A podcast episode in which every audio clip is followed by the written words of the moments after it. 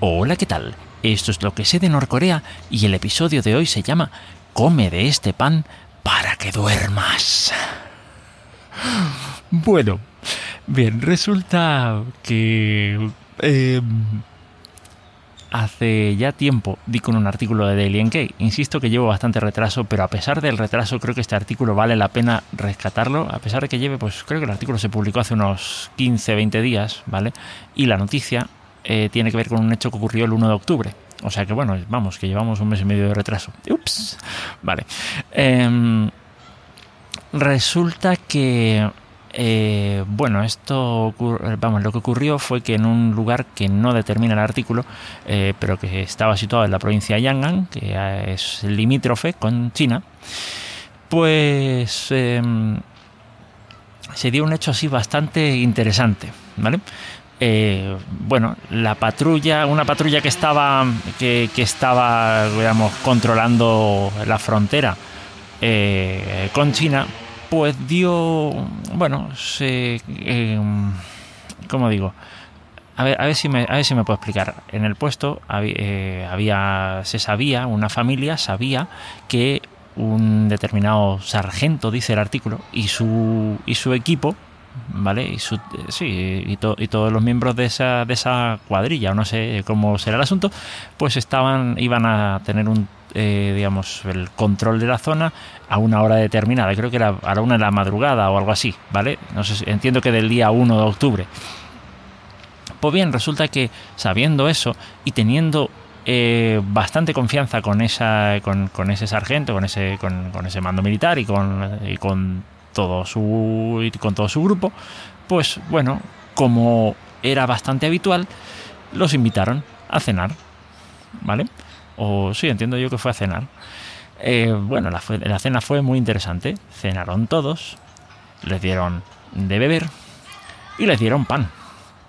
Mm, un pan bastante interesante porque bueno, eh, si te pones a hacer pan pues tienes que poner harina, agua, levadura, sal, eh, etcétera. Bueno, si le quieres poner algo más, pero vamos, básicamente están hechos de eso, el pan. Pero este tenía un ingrediente especial, tenía mm, pastillas para dormir. Supongo que pulverizadas, vamos. Pero pastillas para dormir. Así que le dieron el pan. Y ellos, pues, pues todos contentos a comer, a comer, a comer. Muy bien. Em, llegado el momento, pues se quedaron. Mm, no sé, supongo que les habrán metido una dosis buena, como para dejarlos bien dormidos. Que no se acordaran, eh, que, que no, no pudieran levantarse por nada del mundo. Y. Y eso, entonces aprovecharon ese momento y salieron de Corea del Norte. Claro, y uno dice, Joaquín, ¿cómo puede estar tan bien orquestado el plan? ¿Cómo así, cómo puede salir de así, llegar a China y tal? Bueno, es que resulta que esta familia se dedicaba al contrabando, ¿vale? Resulta que eh, eh, sí, pasaban mercancía de China a Corea del Norte, etcétera, etcétera. O sea, esa era su vida. Entonces, vamos, eh, las fronteras se la conocían pues, como yo conozco las paredes de mi casa, vamos. Entonces, ¿vale? Eh, tiene que haber sido facilísimo el asunto este. Vale, pero ¿qué es lo que ocurre? Que, mm, digamos, el incidente llegó rápidamente por la, toda la cadena de mando y rápidamente ese mismo día o al día siguiente eh, llegó a oídos del mismísimo Kim Jong-un, quien personalmente dijo que, vamos, que, que, fueran a por esos traidores de la patria, etcétera, etcétera, etcétera. Eh, mandó una solicitud formal al gobierno chino eh, de que, pues eso, que, que si se hacían con esta familia, pues que la devolvieran a Corea del Norte. Pero en China, contrarios a su costumbre, pues pensaron que no era buena idea devolverlos. Más que nada porque eh, mm, eso podría acarrearles, pues, eh, digamos, la condena, condena internacional, ¿vale? Que la comunidad internacional condenara esos hechos, etcétera. Así que bueno, por ese lado bien. Vale, y uno dice qué es lo que qué es lo que pasó, qué tal, qué es lo que pasó con, con eh, los que estaban ahí, los que se suponía que tenían que controlar la frontera. pues bueno, fueron, fueron detenidos, les interrogaron y tal, y a partir de ese momento, pues a ellos y a, todo, a todos los de la zona se les prohibió hacer visitas a las familias, se les prohibió, sí, bueno, básicamente contacto con civiles, ¿vale? Em, entonces ahí, ahí, quedó, ahí quedó la cosa. Em, así como dato, ¿vale? En esas interrogaciones, eh, el sargento, eh, dijo que, bueno, que el, a ver, que tenían, vamos, que la familia era pues eso, una familia revolucionaria eh, con, sus, con sus parientes, vamos, sin antecedentes, y entendamos sin antecedentes de ellos ni de sus parientes, porque claro, si en el momento en el que alguno haya pasado por un campo de trabajo, mm, pues, eh, bueno, básicamente esa familia entera está marcada. No, no tenían nada absolutamente nada, estaban blancos. Entonces la pregunta, bueno, y, que además, precisamente por dedicarse al tema del contrabando, pues tenían una buena situación económica.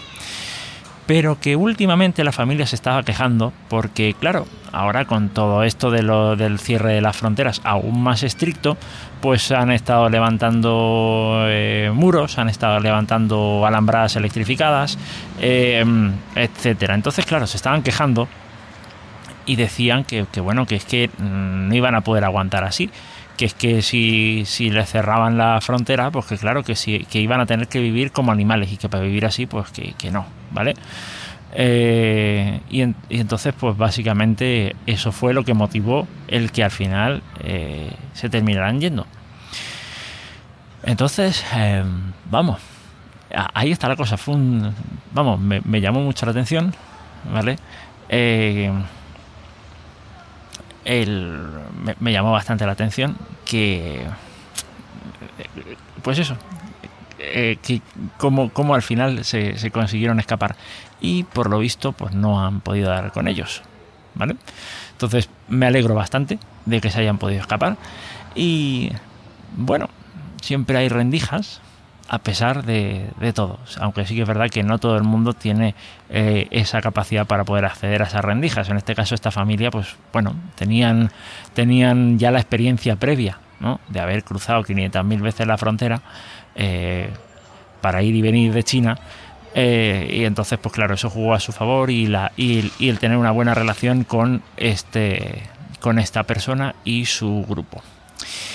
Y nada, dejo, ya digo, lo, el dato ahí del, del, artículo, las notas del episodio, fue algo que me llamó bastante la atención y nada, espero poder eh, grabar pronto.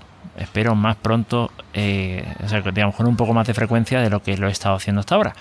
Pero bueno, un poco de paciencia. eh, ya digo, para mí la noticia fue bastante interesante, me gustó mucho, me llamó muchísimo la atención y eso es, quise compartirla. lo dicho, nos vemos en el próximo episodio. Hasta luego.